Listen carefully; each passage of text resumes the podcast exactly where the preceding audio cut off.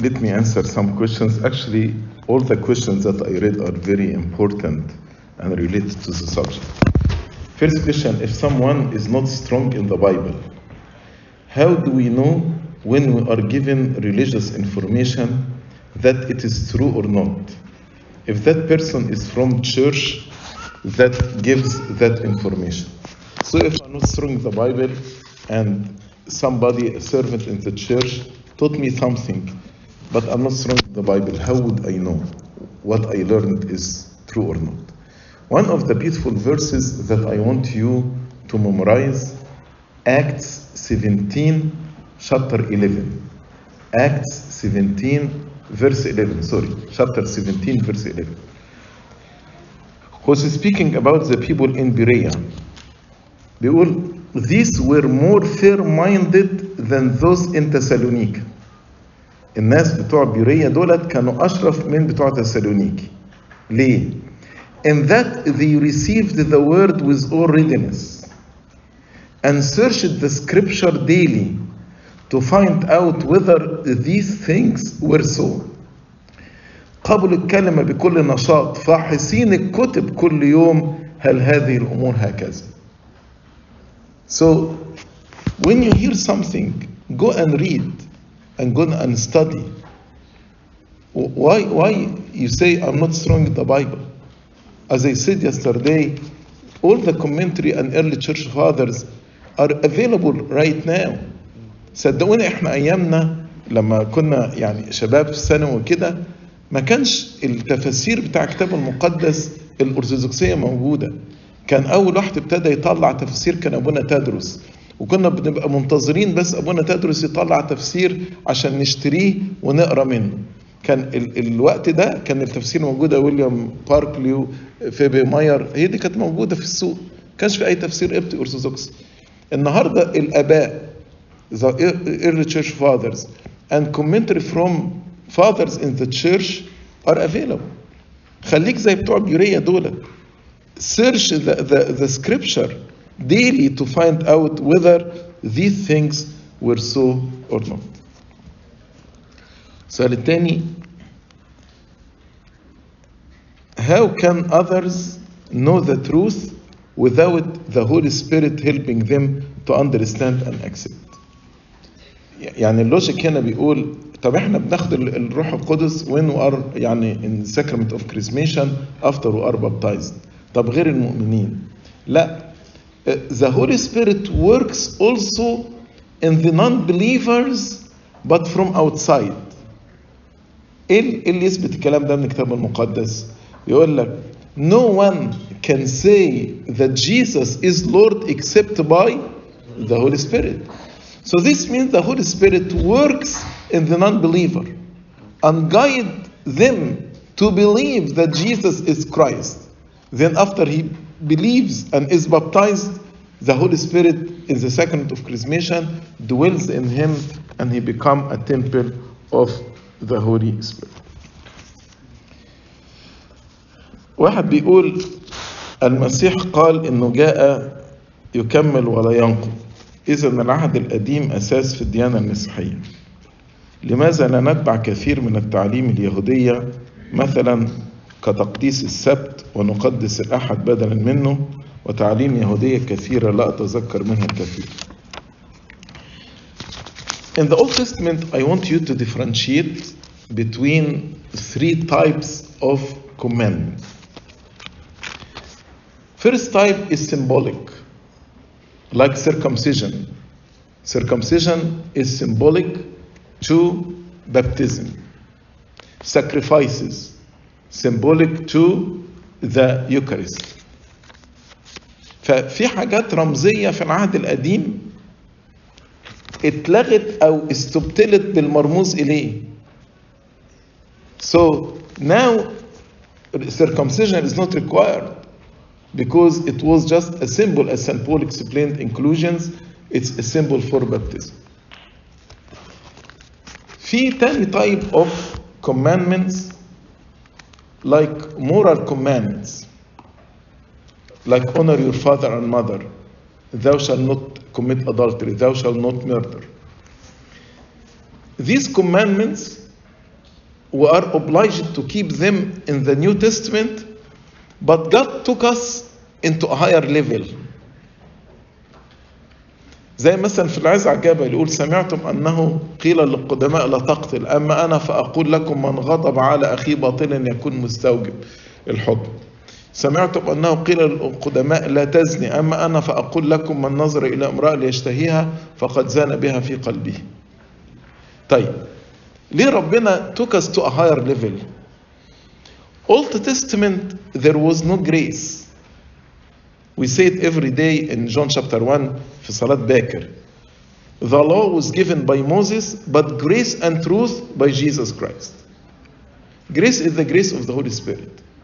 So in the Old Testament, the starting point, I am a sinner, and God gave me commandments to keep them, and no grace. That's why everybody failed to keep the commandment, and all of us were under sentence of death.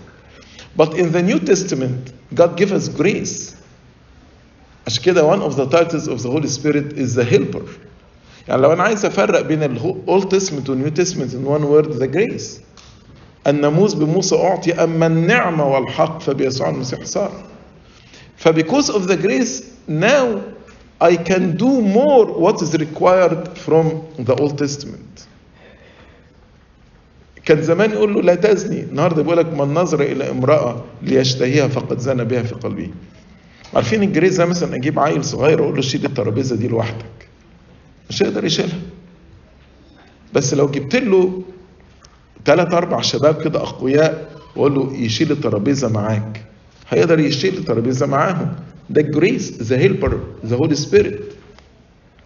فدي تاني تايب اوف ذا كوماندمنت. Third type of commandments are cultural, but they serve a spiritual purpose. زي مثلا لما ربنا قال لهم ضربة البرص اللي موجودة في البيوت مثلا. Why God actually told them in if there is leprosy in the houses, this is unclean. ده اللي هو المولد. ربنا استخدم دي for two reasons. Number one, and to protect them from being killed as a whole nation if this actually spread among them. يعني تخيلوا هم في الصحراء ولو المولد ده انتشر بينهم وفي البيوت بتاعتهم والخيام هيموتوا كلهم. But God actually used this علشان to teach them the difference between clean and unclean, holy and unholy.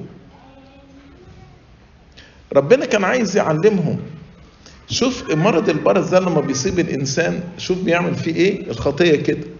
الخطية زي مرض البرص. فربنا served a purpose إن هو to protect them from مثلا spread of leprosy among the people and they die. But to tell them how sinful is the sin, how sin is sinful and destructive, like the leprosy. واخدين بالكم؟